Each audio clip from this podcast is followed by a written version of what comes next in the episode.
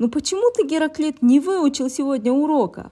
Фраза «кто владеет информацией, тот владеет миром». Необходимость дать ребенку больше свободы. Вижу, через какие сложности проходят люди при гаджеты, меняются так часто.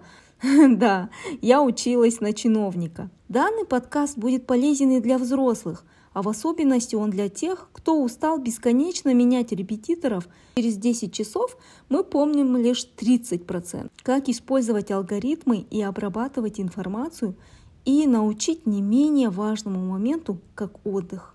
Многие слушатели смогут организовать свое обучение так, что оно будет не в тягость, а в радость. Но многие люди опошлили это, гоняясь лишь за получением высоких оценок. Обучение имеет важнейшую роль в нашей повседневной жизни. Мы не перестаем учиться. Я Гульмира Капасова, и сегодня я представляю вам подкаст «Немелом» о том, как научиться учиться –